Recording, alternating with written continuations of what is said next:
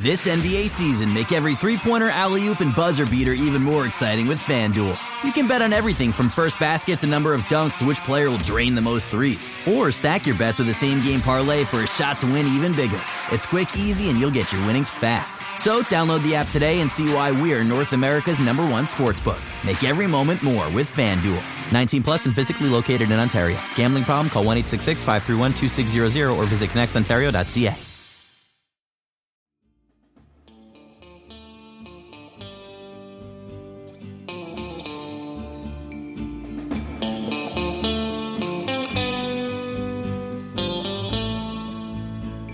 Welcome to the interview. I'm Andrew Damelin. We are live at the Paramount Fine Food Center with an NBA champion and proud Norcross Blue Devil. We're with Jodie Meeks. Jodie, how are you? I'm doing well. Thanks for having me. Thanks for doing this. And I want to travel back in time with you just a little bit. Before the NBA, before college, you're born in Nashville, in Nashville, Tennessee. I'm not sure how much time you spent there before you moved over to the Georgia area, actually, but whether it was in Nashville or in Georgia, as Kevon Harris, another Georgian, uh, looks over from a few feet away. ATL. Um, what's your first vivid basketball memory growing up? Whew, that takes me way back. Um, like you said, I was born in Nashville, Tennessee. I was there for my first three years, uh, so I don't know a remember a whole lot about that. Uh, just you know, visions here and there, house I was in and stuff like that. But for the most part of my life, I was in Atlanta. Um, grew up in Norcross, Georgia, and um, my first vivid memory was just playing in the garage with my dad on a Fisher Price goal. that's kind of how I learned how to play, and that's where the dream started. You know, acting like you were Michael Jordan, visualizing dunking from the free throw line, and you know, back then it was videos. There was no streaming or anything like that. So uh, just remembering that and uh, wearing the wristband, which I still wear on my arm now because of him. So uh, takes takes me back to those, you know, like you said, vivid memories of early on with basketball. Now you grew up a Bulls fan, but that's not quite your game for many of the major '90s Bulls. There's, you know, Pippen, Jordan. The, the person I think of, and me, and I wonder what your thoughts are, are actually Joe Dumars. Yeah, he was a great Hall of Famer, right? Um, Hall of um, Famer for one. Well, the set shot. Yeah, yeah, definitely. So the reason I grew up a Bulls fan, one, Michael Jordan, right? Um, that was everybody's favorite player back then. But my dad is from Chicago, um, so Chicago is, is is in my blood. You know, he was born and raised there, so naturally, as a kid and as our family, and the Bulls were good back then too. You just grow up a Bulls fan and loving basketball. They were the team, you know. So Michael Jordan, Scottie Pippen, Horace Grant, B.J. Armstrong, until the second three-peat, you know, Luke Longley, Dennis Rodman, those guys. So just growing up in a household where we watched pretty much every game.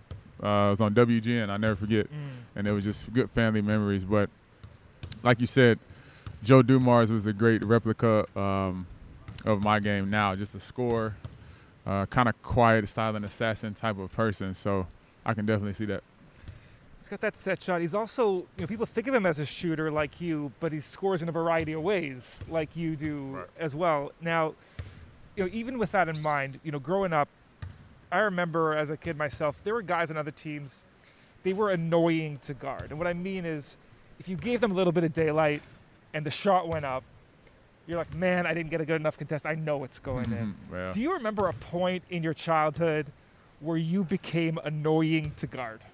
my whole life I was pretty much a scorer. Um, so early on, my dad coached me up until uh, up until high school. So him and my AAU coach really put that uh, scoring mentality inside of me to just say, hey, just be relentless. You know, don't give up no matter if you're having a good game or a bad game. Don't ever stop attacking.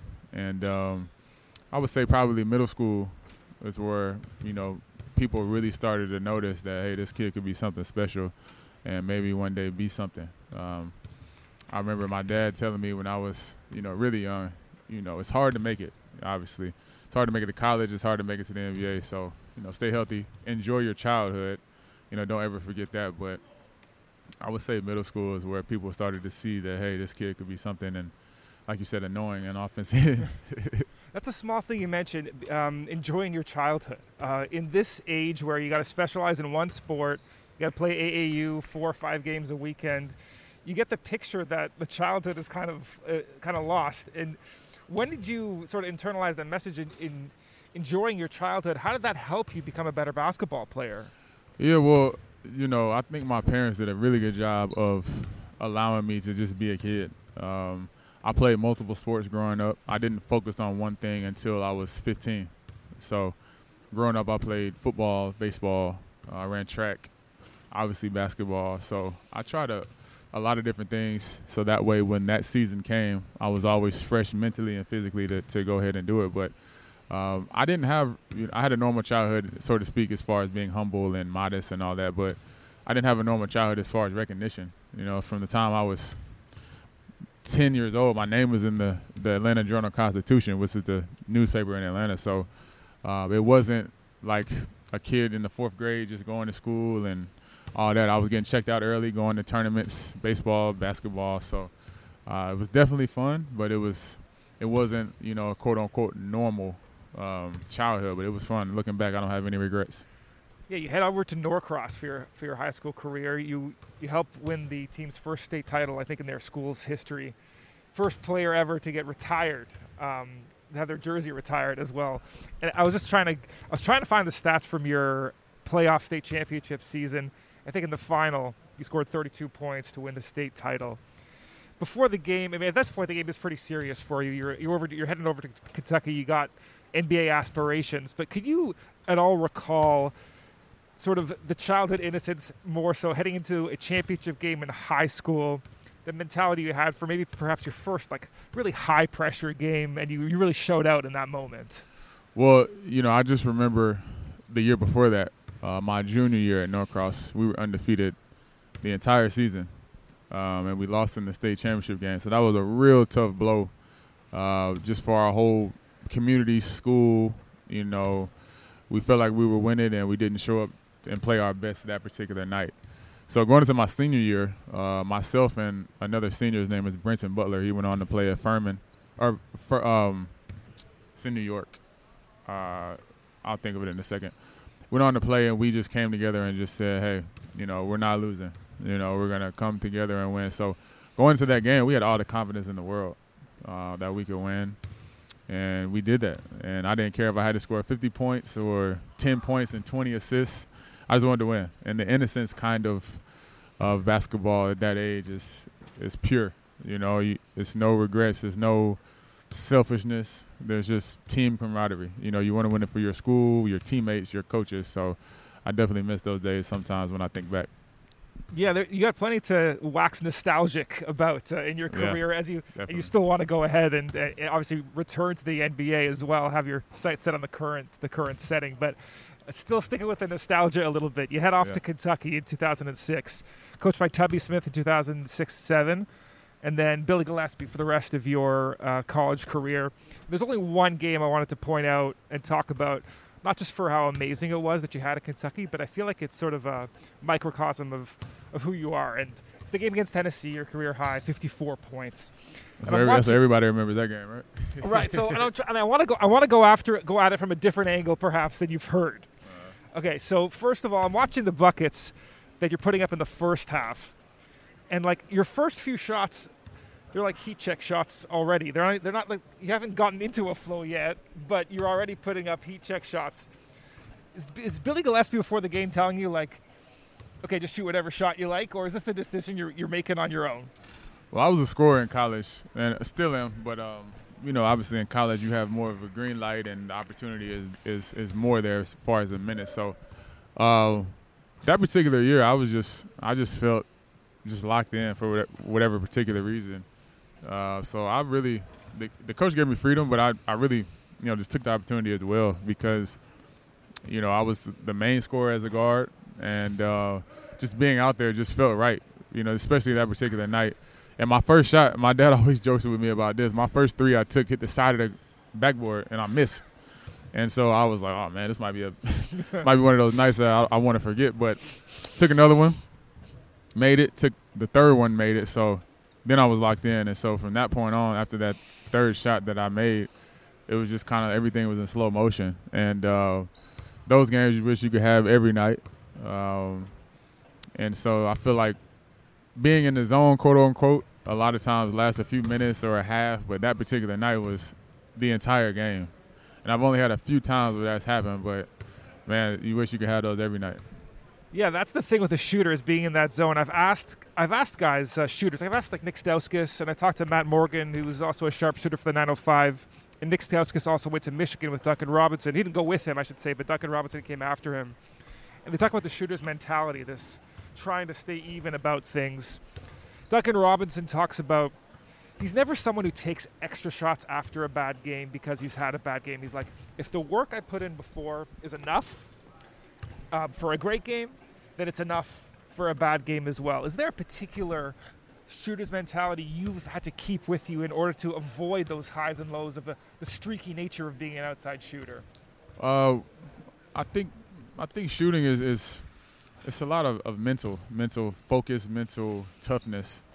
Uh, so I've done both. I've shot after a bad game, uh, but I've also gone home and just kind of just forget about it. You know, I think when I was younger, a lot of times I would think too much on, man, I didn't shoot the ball well tonight, or I got to get better. But as I as I got it older and more mature uh, through the years, once I leave the rock, locker room, that's it. You know, I just you know see my family, talk to my family, go get something to eat, uh, get a good night's rest, start over the next day. So I might come into practice a couple hours early to get more work in if they're a bad night, but I try not to uh, live and die by every shot or every game because it's impossible to have a good game every every night, and that's just how it is on any level, but especially on the pro level. So um, I've tried to just stay consistent with my work, and if I'm having a stretch where I'm not shooting the ball well, just trust it, like you said, Duncan Robinson said, and stay, keep your confidence there's, so there's the mental aspect with shooting, and there's another mental aspect that you've had to deal with for, throughout your career, and that's injuries. JJ Redick talks about it on his podcast. He says the hardest mental hurdle about being a pro athlete is getting back from an injury. You've Yeah. dealt with back stuff, with foot stuff, metatarsal injuries throughout your career, and you said in an interview recently, you know, you hadn't played since 2019, since winning the title with Toronto. You said you had to get, uh, you had to heal over the last, last three years. How much of that healing process was physical, and how much was mental? Well, I was just about to say some of it was mental too. Uh, just getting over the hurdle of uh, I, it was like a three year stretch where I was injured for three straight years. Uh, two foot surgeries, the back, no surgery, but it was I was out for an extended amount of time.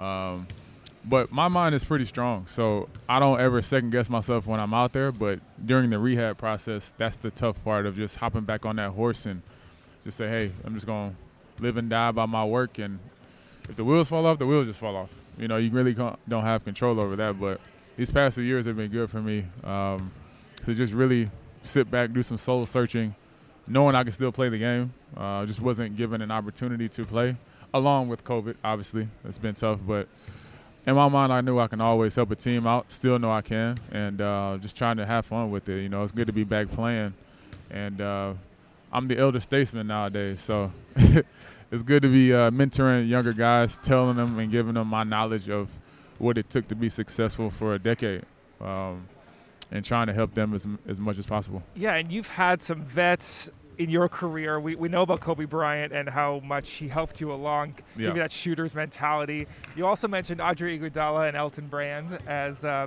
mentors that you had in Philly, and I'm just wondering, uh, from the outs, from the very outside looking in, Andre Iguodala seems like an incredibly intimidating person to, to be around. nah, nah, not at Not at all. all. He's he's a good, really good dude. It's like my brother, man. He uh older brother, and uh, he took me under his wing from right away. I got traded my rookie year, and uh, he might look intimidating, but he's not. He's not. He's a good dude, and uh, always professional, silly like myself, and uh, just trying to, you know, get his work in, be professional, and uh, you know, just have a good time. We play golf all the time too.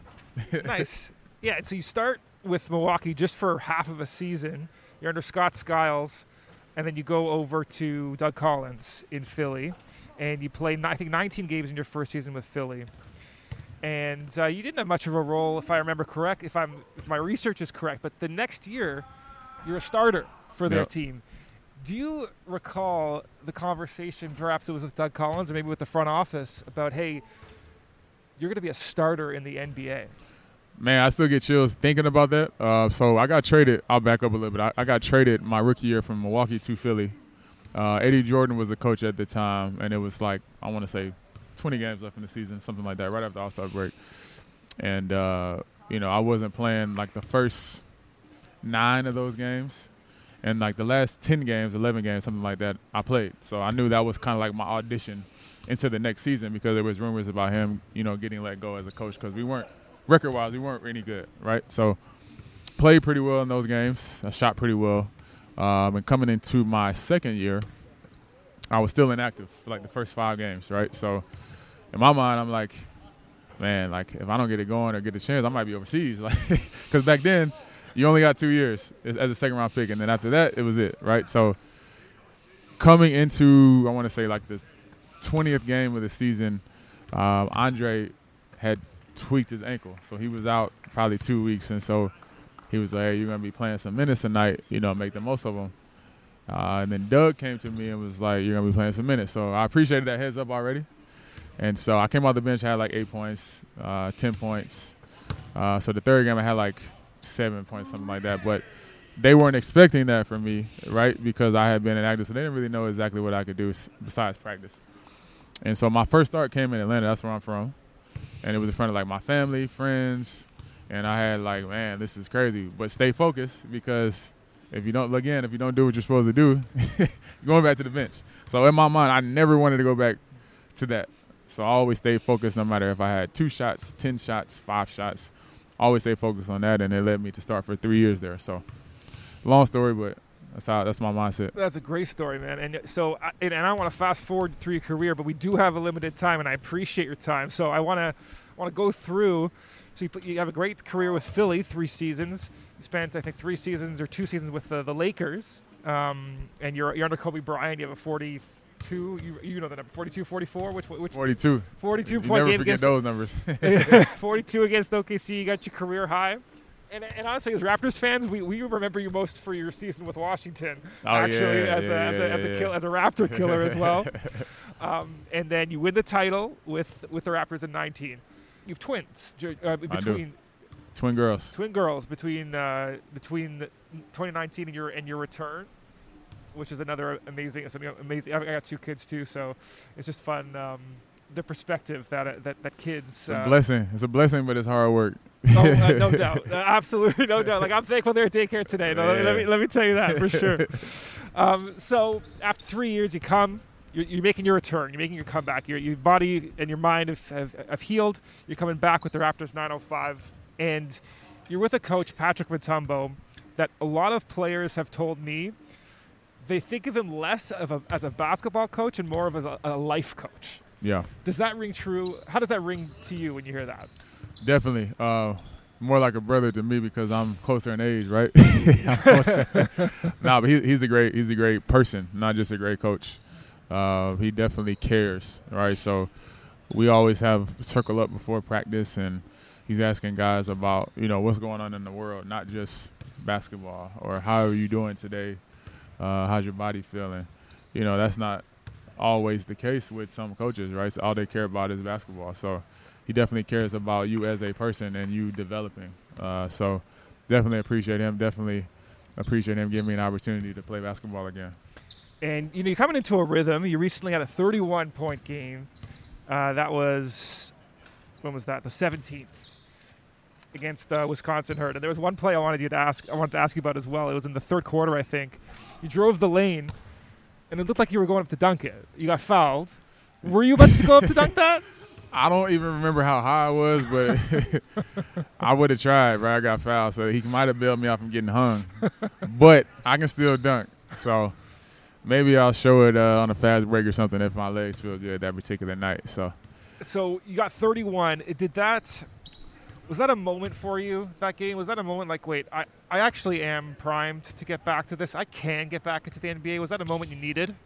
No, not necessarily. Um, I've always been confident. Um, you know, my role in this team is more so just coming in like a utility man, uh, filling the gaps, knocking down shots, spacing the floor. Um, and then when I do get my opportunities to play extended amount of minutes, I can still put up some numbers. So, uh, but you know, we have a lot of young guys trying to develop, so I understand my role. But when coach when coach feels like giving me extended minutes, hey, I'm gonna take them. So I'm gonna take them and take advantage of them and uh, show what I can do. You do an amazing job with this team. Uh, everyone said that your leadership uh, has been exemplary, and also the results on the court are showing themselves too. So listen, Jodie, we really appreciate the extended interview uh, you gave us, and we wish you the best of luck with the Raptors 905 and with your upcoming return to the NBA. I really appreciate it. So the school I was gonna say that the school I was talking about was Fordham. My my old teammate Brenton Butler is in the Bronx, so I didn't want him to hear this and think I forgot about it. For sure. All right, Jodie, we, we really appreciate the time. Thank you. Thank you, bro.